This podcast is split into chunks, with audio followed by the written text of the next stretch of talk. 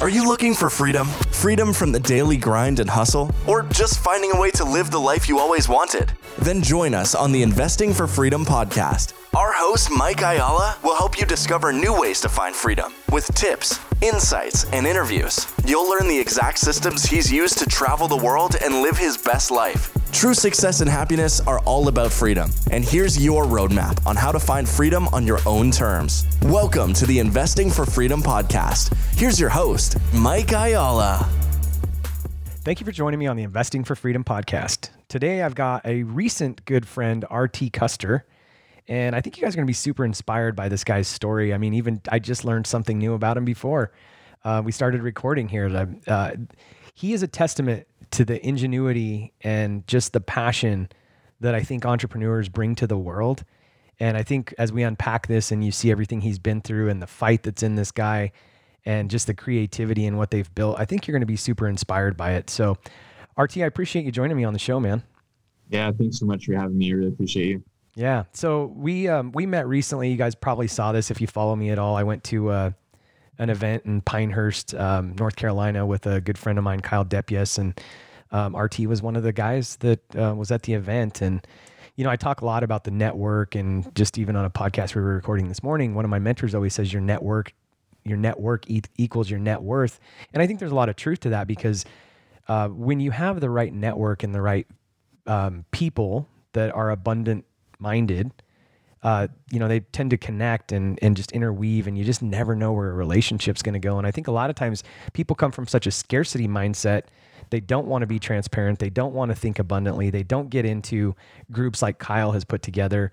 And for me, I just can't even imagine it because the minute that I met RT, you know, over a two day event, like I feel like we're uh, have been friends forever. And we get to, you know, we're on a Zoom call last night with the group. It's just amazing. So, as a side note, you should check out um, Kyle Depius's event. It's called the Reaching Beyond Experience. But enough of that. Let's get into RT. So, RT, who's had the greatest impact on your life? That's a great question. And it's definitely always the same answer for me. And it's my dad. Uh, my, my dad is the person in, in, to my recollection that created the um, lack of limiting beliefs that I have um, which is my answer to I think one of your future questions that uh, I I would call my my superpower is um, he taught me from a young age that I can do anything I put my mind to, hmm. and he meant and I mean anything. So um, definitely my father and and all the things that he's taught me so far in my life. That's cool. If you could narrow it down to one thing that's had the greatest impact on your success, what would that be? Is it that? Um, you know, I I think that's that's the the mindset or the the lack of limiting beliefs. I just I have a a really strong ambition and I don't feel like there's anything between standing between me and what I want to do besides me. And um, and I just I, I've never had a a thought of like, oh, I can't do that or I shouldn't do that. You know, I just if I have an idea, like the social stick we were talking about, it's just like, all right, cool. Let's do it. Make it happen. That's cool. Yeah, I love it. Um, what was your greatest setback and what did you learn from it, RT? So in May of 2015, we got sued by the world's largest watch company called the Swatch Group. And that has now, we're five and a half years into that legal battle, basically. Um, we won the the trial um, in February of 2020. I went to, I took them all the way to court. Um, and in September, we um, we actually got the word from the judge that we won. Um, but it was a massive setback because, I mean, for for five years we were trying to grow a company with a gorilla bullying us mm-hmm. uh, the whole time, and you know, not only is that was that a huge waste of legal dollars, um, but also it was this massive weight of anxiety of like, I wonder if this thing that I've spent my entire adult life building is illegal or um, is wrong. Hmm. And um, thankfully, the federal justice system protected me and us, and what we do is not wrong. And my gut was correct the whole time. And um, we won. Um, but unfortunately, uh, they've already appealed, and we're in for another six figures worth of, of fighting financially and, and probably another 12 to 18 months of talking to attorneys and uh, C level executives that, that don't speak perfect English. So Jeez. it's um it's it's interesting. I definitely want to circle back to that and unpack that, but let's get to the fourth question. So, what's the piece of advice you find yourself sharing the most? My good friend Chris Goodman told me this the other day, and I don't know who he gives reference to, but it's be where your feet are. And I've had a lot of of struggle just just doing that and just like accepting like the here and now and like being fully present with my people or my business or whatever I'm doing on a day to day. And um, and so I've been trying to to say that to myself, and then I've been saying it to a lot of other people. Just just be present, be where your feet are. Mm. And that it's worked really well for me recently. You know, I I, I put up a, a post a while back and it, a, a, lot like your guy. I don't even know if I came up with it or where I heard it or what, but um, the saying is, you know, getting trapped in the future is just as bad as getting trapped in the past. Mm-hmm. And really, it's coming back to the same thing that you're talking about. I've been practicing just trying to be present, right? Because when we spend so much time in the future, which, you know, especially visionaries, business owners, entrepreneurs, like we're always thinking about the future, right? And I mean, we don't even know if the future is going to exist. And all that really matters is today, right? And, but then there's a lot of people that are stuck in the past too. And they're always talking about the best years of their life being 10 years ago, 20 years ago. So I love what you just said, be where your feet are, because that's a practical way for me to think about being present. And that's mm-hmm. going to stick with me. So I really appreciate that. Um, so let's get into, uh, I, I want to get into the business a little bit because what you do is freaking amazing. The first time I saw your watch, like, I, I mean, I literally, I got the chills right now. I don't yet, like when I see you, when I saw your watch, and I, I, had seen your watch actually before we even met because we've got a mutual mentor, Chris Harder, that shared your watch at some point in time six or eight months ago, and I started following you then. And here's the crazy thing: I've always wanted a pocket watch. Hmm. Um, always wanted a pocket watch, but anytime I'd ever look at a pocket watch, I'm like, I'm actually not going to carry this pocket watch around, right? And so, tell people what Vortic Watches is because I'm in love. Yeah, thanks. So uh, Vortic Watch Company salvages and restores antique American pocket watches and turns them into one of a kind wristwatches. Everything inside the watch is about 100 years old. It's a piece of American history that we completely restore, make functional again, and then mount inside of our custom piece of engineering that turns that old pocket watch into a wristwatch and it's so cool because just watching the process. I mean, you guys got to go follow. What what's the Instagram? You got an Instagram page for the watches, right? Yeah, it's just Vortic Watches and same uh, URL, vorticwatches.com. Yeah, and I'm pretty sure it was on that Instagram page. Maybe it was. Yeah, I think it was. Like you've got videos on there showing like you literally take these watches apart and and clean them, strip them down, re- refinish them, refurbish them, and then build it into a, a wristwatch, right? Yeah. So, I mean, these old pocket watches, um, to your point earlier, it's like people don't really wear pocket watches or use pocket watches anymore, but millions of them were manufactured in America 100 years ago. And, you know, a lot of people, it's crazy to me how many people have one, you know, grandpa's pocket watch, great uncle's pocket watch, whatever. And they get passed down generations, and people end up just taking them to pawn shops or, or something because they, you know, it's like, it's like grandma's old jewelry, right? It's like, what do we, mm-hmm. what do we mm-hmm. really do with this? It's not in style. It's not functional anymore. And, um, and that's how we get them. You know, pawn shops scrap the, the gold or silver case, and then the inside is what we then restore.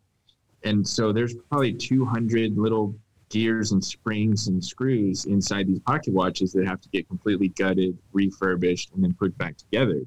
Um, it's similar to restoring an old car it takes a very specialized skill set to do that. Um, and it takes a lot of work and a lot of love. And that's why we don't make very many watches. We'll make three to 500 watches a year.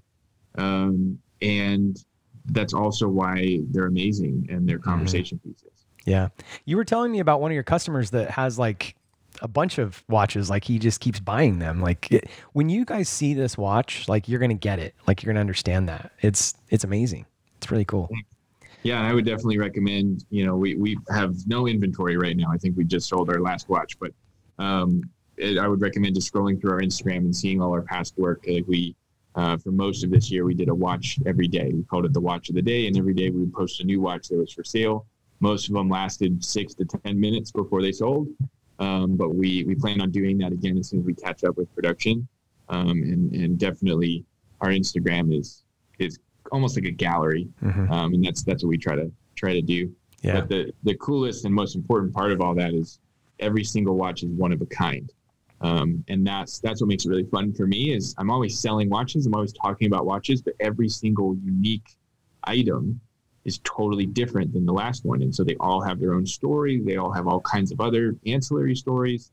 Um, it, it's never it never feels like the same thing for me or my team because we're always doing a new project every day. Mm-hmm. Yeah. And what's really cool, so two things. When I look at this watch, when I look at the backside of the watch, it's clear, right? You can see all the inner workings, which is super cool, right? Mm-hmm. But then what I think is cool, when I was looking at the faces of all these different watches, you literally could have the same style of pocket watch and the faces are patina different and the way they've aged. And talk to me about that a little bit. Oh, for sure. I mean, so uh, let's take uh, the one that you got is a, is a Waltham. Um, so Waltham was um, the, I would say this the second largest watch company. They were just outside of Boston, Massachusetts. And today, Waltham, Massachusetts is still called Watch City, hmm. and the factory still exists. They made 40 million pocket watches in that factory from, I think, 1862 to 1959, if I remember correctly. And in that 100 years of production, you know, just like any company now, if they they probably made a thousand pocket watches with the same dial or face as the one that you chose. But to your point, it's it's been a hundred years. So those thousand, first of all, five hundred of them probably don't exist anymore. They mm-hmm. were taken for parts or thrown away by some who knows what, right? And so of the 500 that are left kind of in the world, some of them were left on a dashboard of a car, got totally sun damaged. Some of them were, you know, underwater for a little while and got totally rusted out. Some of them were kept almost perfect by a collector in, in a safe and are literally in factory condition still wow. and everything in between. And so that's what makes it really cool and exciting because even when I find something where, yeah, they made a thousand of these a hundred years ago. So there's probably other ones out there. I still, every single day, I see something that I've never seen before. Wow. And that's what's always awesome. That's so cool. I want to circle back because you said something. The other thing that makes this really unique, I mean, it's not like you can just ship these watches out to India and have these refurbished, right? You were telling me about like the watch, the true watchmaker is kind of like a, a dying skill set, right?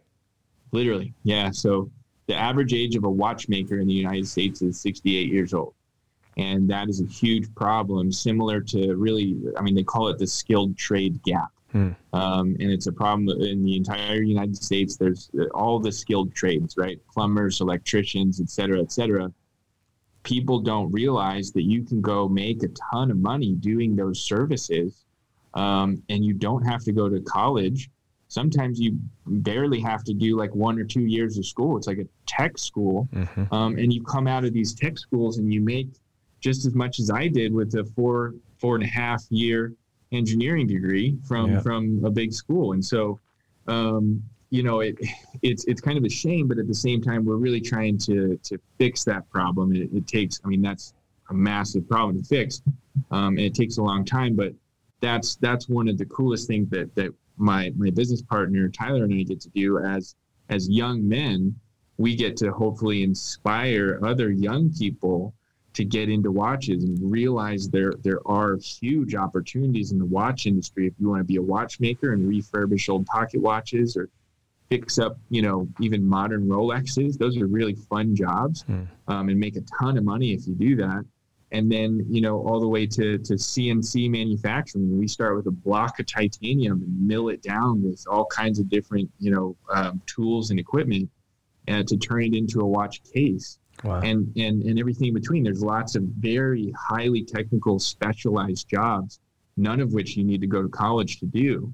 Um, and so, you know, I think we're, we're a small part, but we're a part of creating that opportunity for our next generation. And that's so huge. Did, did you tell me, maybe I'm dreaming, did you tell me you've got some kind of um, nonprofit or something that you're working, some kind of school system that you're working on or something? Yeah, so um, a couple years ago, we partnered with one of the only schools in the country for watchmaking. It's called the Veterans Watchmaker Initiative and they teach U.S. military vets how to become watchmakers. Mm. Amazing, amazing nonprofit run by some just truly awesome humans. I was really inspired by them, and I sat down with Sam, who runs that facility, and I said, "Hey, if if I wanted to start another school and try to expand on your work and train more people, but if I wanted to focus less on on military vets because you got that covered, that niche, and more on on young people fresh out of high school, um, would you help?" And every person I've asked that question to, you know, would you help? They're like, I mean, yeah, like that's that's a great idea. Mm. You're going to change the lives of the next generation. That's really cool. And so we're it's all still just talk. You know, it takes a long time to start up a nonprofit and especially start a basically a university. That's what we're working on. Mm-hmm. Um, but we call it the um, Vortic School for Advanced Manufacturing. Hmm. And we're going to train people on how to be watchmakers because if you can be a watchmaker, you can be a high end electrician, you can be a high end um, technical service person working for, you know, designing and assembling Teslas, mm-hmm. or one of the guys just got a job offer from NASA to assemble all the little things that they have to mess with in the cockpit of, of a space shuttle. Hmm. You know, you're working with tiny little parts and it has to be perfect every single time. Um, and, and some of these veterans at that school, you know they were bomb technicians so it's it's very similar it has to be perfect it yeah. literally can blow up in your face so they're used to that stuff um, but our vision is to teach watchmaking and other forms of manufacturing like cnc machining um, advanced manufacturing like 3d printing uh, to young people who maybe college isn't right for them and they want to go to a trade school for a couple years and learn a skill. Um, that's our that's our vision. That's really cool. Let's um so I don't know why, but for some reason, I've got a lot of military people that listen to my podcast, and maybe it's because you know I, I don't know why.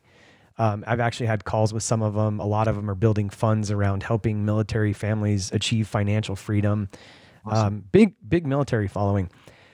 You have a special edition. We probably should have done this podcast before, but you sold out anyway, so it doesn't matter. But you have a special edition watch that launches every every year on Veterans Day, right? Yes. Let's talk yeah, about that a little the, bit yeah, we call it the military edition, um, and it's it's real simple. You can find all kinds of information at vorticwatches.com/military, um, and the the military edition was was inspired by. And I'm I'm wearing the prototype, um, so I can show you while I talk about it. But uh, this pocket watch inside of this wristwatch, it has a 24 hour dial on it, black face and white hands, and this was a pocket watch that was flown on all the B bombers in World War II. Hmm. It was called the Master Navigator's Watch, and it was mounted in a little gimbal system with springs all around to protect it from the vibrations of the aircraft. And it was a tool used by the navigators to know what time it was when they're in the sky. And it was it was manufactured all through through World War II and used by basically all the people in the U.S. Army Air Corps. And um, this company, um, it's called Hamilton Watch Company, and they were in Lancaster, Pennsylvania, and they made 140,000 of these for the military. And we've been collecting them for years. And we can actively get our hands on about 50 pocket watches every year. And we restore them, and then we make this amazing military inspired case. Mm-hmm. Uh, so the black case, the crown, we even added a red case tube this year, so there's a little red ring around the top, um, inspired by the the red accents on the B bombers, and then of course a, a military canvas uh, strap. This this canvas was actually cut from a bag that went to Vietnam, wow. and so we we tried to honor the legacy and history of this amazing you know piece of military history call it the military edition, and then we donate $500 from the sale of each watch to the Veterans Watchmaker Initiative to literally give back and help them train military vets to become watchmakers. That's so cool. Um, is there, so again, I mean, obviously they can't get their hands on this watch this year because it's sold, right? I mean, you sell out on Veterans Day essentially, right? Yeah, we sold. Um, so we make 50 a year. This year we made an extra 15 that were a, an even more special edition um, very limited in 15. So we did 65 watches this year, and um, we sold I think s- almost 60 that day, um, and we've been selling one a week since about. And so as of right now, we have one left, but by the time this comes out, it'll be gone. So yeah, um, we, we have a waiting list. You can sign up and, and wait for the next one.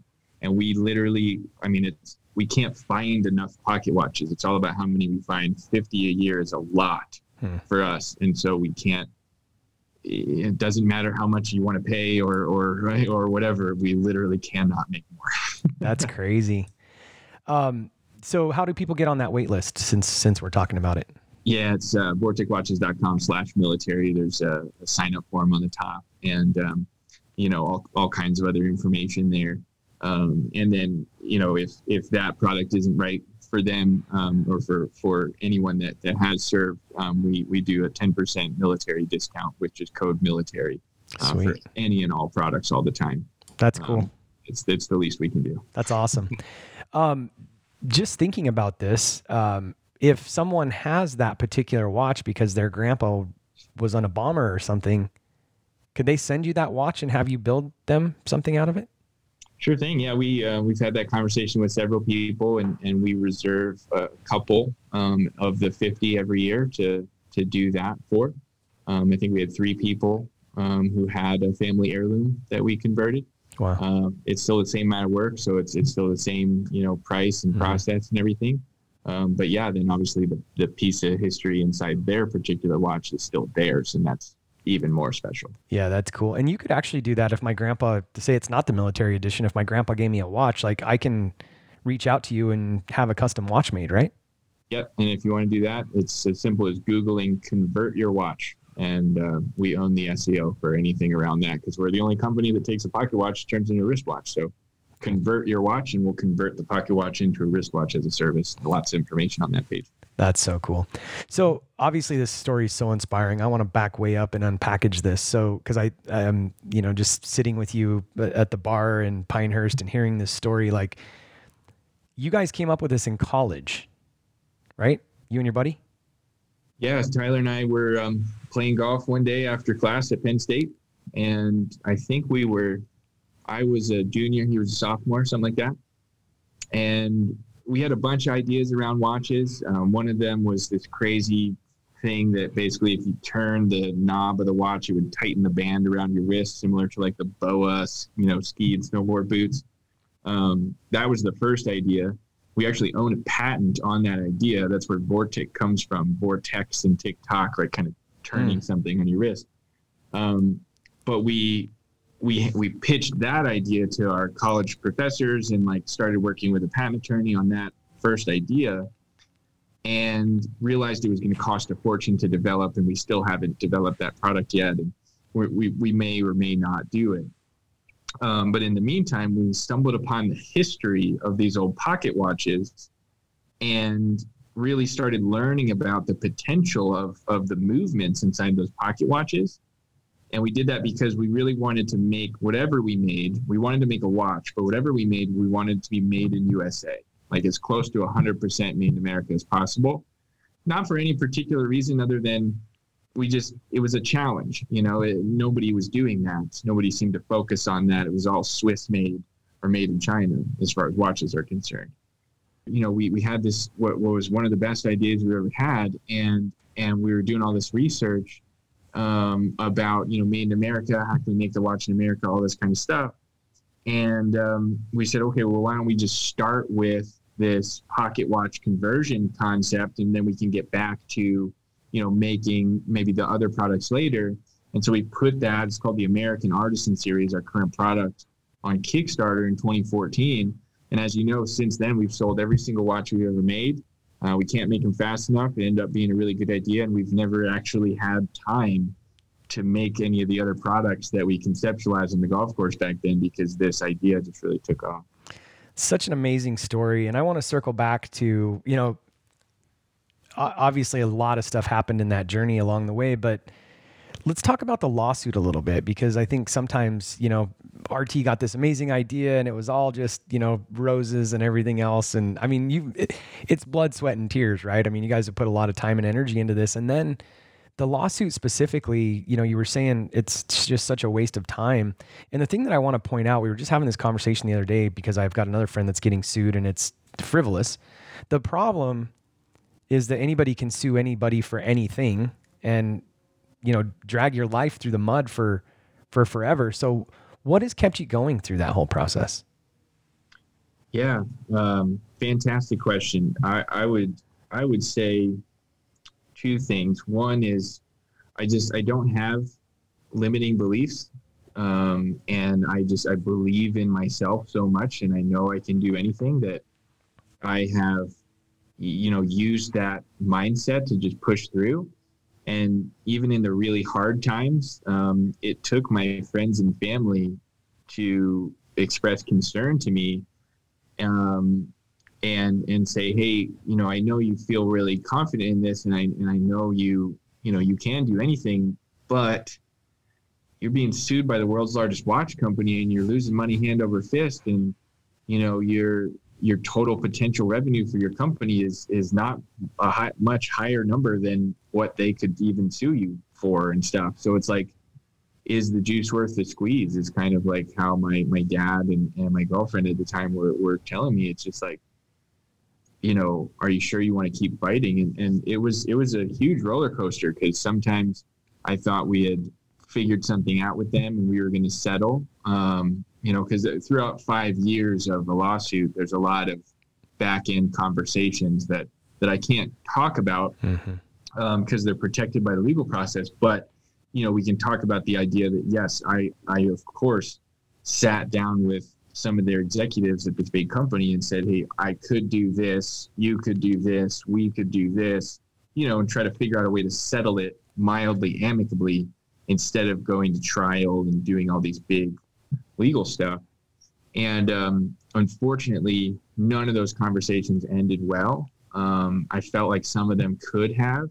Um, but you know, long story short, it, it's it's David and Goliath. They didn't give a single shit about me. Mm-hmm. Um, they didn't care about my story. They they didn't listen when I said, I think if you let me, the stories that I'm telling about your brand would actually help your company. I think we could sell a ton of watches together. Like I I don't really I never understood why they came after me so much especially after I had a chance to explain myself and, and share like who I am. Like I'm not a bad person. I'm not just out here to make money. Yeah. You know, at that point, all those conversations, I hadn't made money at all.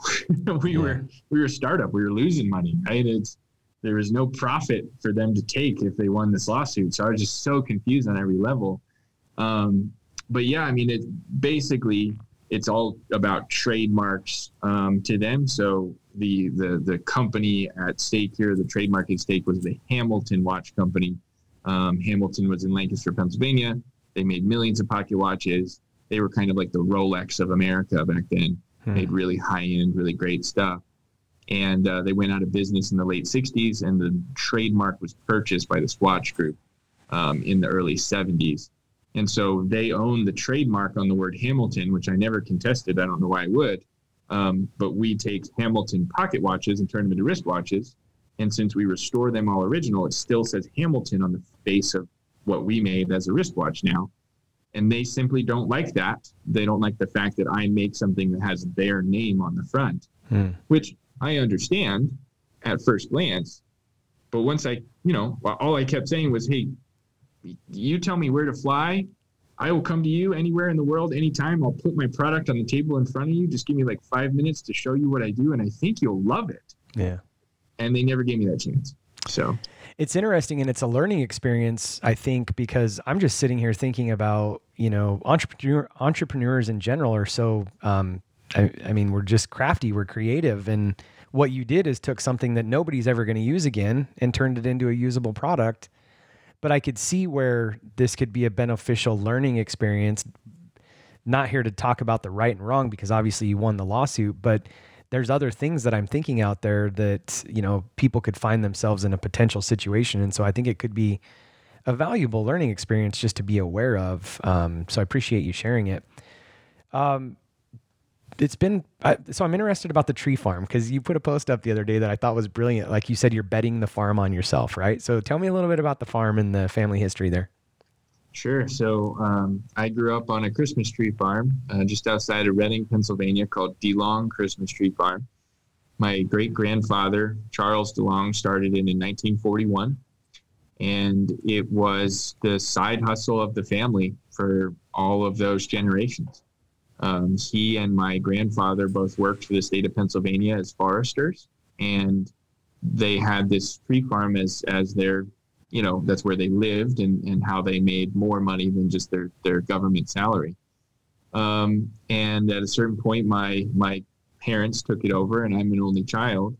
Um, and I grew up farming trees. So I would trim the trees, I would cut the grass between them, I would um, help sell the trees, you know, during uh, Christmas time, and uh, you know, tie them on your car when you left, all that stuff. And um, that's how I grew up. That's how I learned my work ethic. Uh, my parents, you know, both had full time jobs, but they came home and my dad after work would mow the grass, and my mom after work would work on the finances and uh, some of the advertising marketing stuff with my grandparents. And um, the farm was our our family business. And um, unfortunately, you know, my, my parents got divorced in high school. My mom um, owned the farm at that point, and uh, unfortunately, she passed away from cancer in March. Um, and and I inherited the farm as a 29 year old living in Colorado, now thousands of miles away. Um, and I couldn't, you know, I can't I can't run a Christmas tree farm that far away. It's not feasible. Mm-hmm. And um, I have I have one I have a couple like mantras or things I try to live by now. And uh, my number one thing is would my mom be proud of me? Hmm. And so if if I'm faced with a hard decision, I just ask myself that question. And if it's yes, then I do it. If it's no, then I don't. It's that simple. Um, and my mom was actually planning on selling at least part of the farm, like splitting it up because it's 42 acres. It's really, I mean, for one woman, even if she has some help, it's it's impossible to maintain. Mm-hmm. And um, she was already kind of in process to sell it, and so I said, you know what, um, I think I'm going to sell the farm. And I asked myself that question, and I, yeah, she she would be proud of me if I did something really great with that money. Hmm. And so um, I'm selling my family farm on December 28th and I'm putting all of that money into my businesses here. I'm going to use some of it, obviously, to help, you know, keep protecting myself from this lawsuit because they already appealed and it's lots of time and money left to go. Um, and I'm going to invest the rest of the money in, into a building here. I'm buying a building in Fort Collins, Colorado, to put uh, Vortic Watch Company and my new. I just started an advertising agency as like a little spin off because I have some really great advertising marketing associates. And so my two companies are going to go into that building. Um, and my mom uh, will be insanely proud of me um, because I'm actually going to name that building after her. So wow. Um, I am literally betting the farm on myself. And uh, I'm going to turn that money into a new legacy for my family. Man, such an amazing story. Um, I appreciate you sharing all that. So, just for some advice, you know, you're you're going through this lawsuit, you're having challenges in the business, you lose your mom, who you're obviously very close to. How how do you how do you keep mentally emotionally I mean, I get that you don't have limiting beliefs, but that doesn't mean you're not human. How what keeps you going? How do you work through that? Because people are suffering right now and I think what you've been through, you know, you're coming out the other side of this just still guns blazing. What advice do you have for us? Yeah, I think the one of the big things I learned was to ask for help. Hmm. And you know, I I I can do anything. I, I, think if I put my mind to it, I can work through it. Um, but I haven't done any of this stuff alone. I have a, a team of of not just my employees. You know, I have ten people that work for me, but um, I I have my family. Um, I have two little boys that you know just they're you know, hugs and screaming daddy, daddy, daddy when I get home, like just that obviously raises you up, right? Um, I, I have other people in my life that help and, and are professionals at it, right? I have a therapist, I have a coach, a business coach, um, talking to them, asking for help. Every time I got to a point where I didn't know what to do, I could have probably just figured it out and worked through it. Um, but the times when I, I sat down and said, you know what, I've never done this before let me try to find someone I can buy a cup of coffee and see like they did this before and I can mm-hmm. just see how they did it. Um, and the most relevant example is is when we were basically out of money. I had lost, this was about a year ago, I had lost a couple employees, like key employees, um, over basically just something stupid that I did or said. Um, I wasn't treating them as well as I could have. Um, and we were, you know, we were losing money um, from the lawsuit and just, you know, the business wasn't doing as well.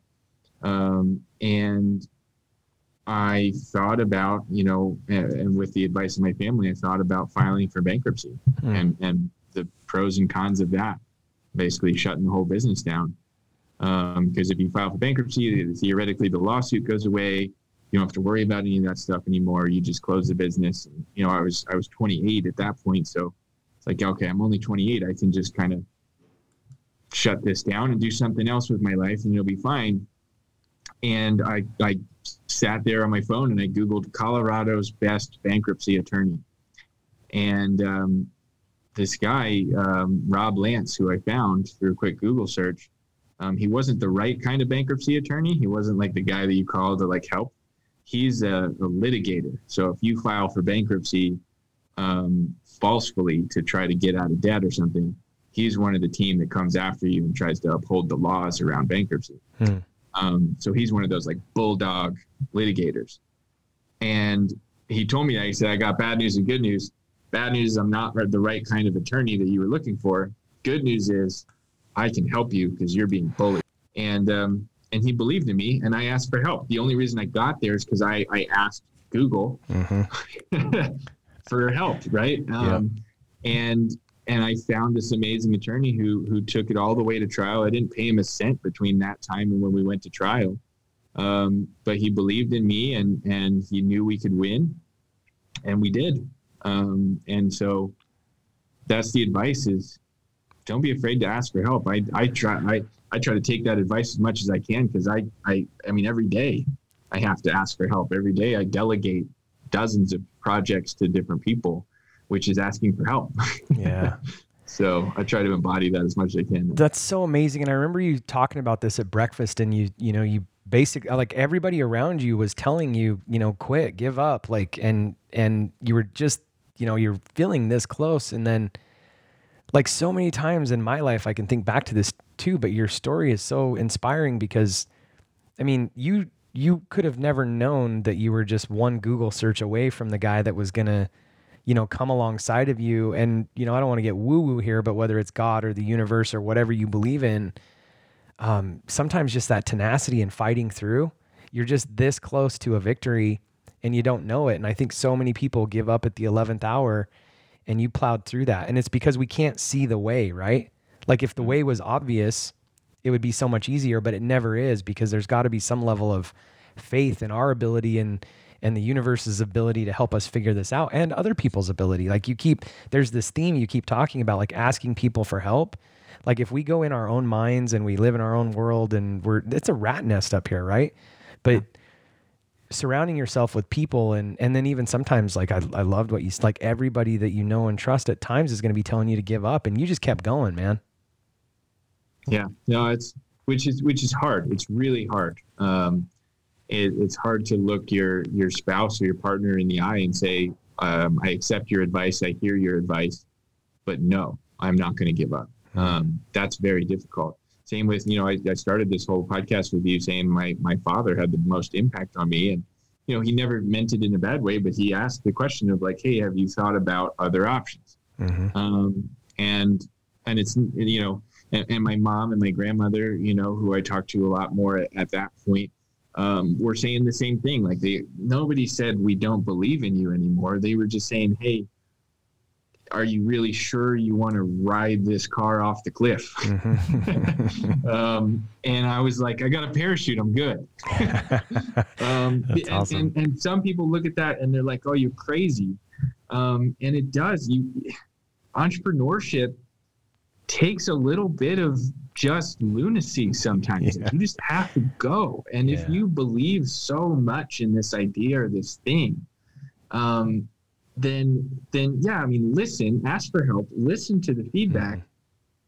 But sometimes if you still disagree, you just you kind of have to trust your gut. Yeah. Um, and it's those moments where um, I look back, and, and those are the moments when I've taken the most risk um, but I've also gotten the greatest reward just because I, I trusted my gut on the thing. Yeah. Uh, but I didn't make a rash decision, right? I did Mm-hmm. the, I literally Googled, like I should, I should search for this and Sure. I should just explore what bankruptcy's like. Like I made a very educated decision hmm after a lot of research and a lot of asks for help. Yeah.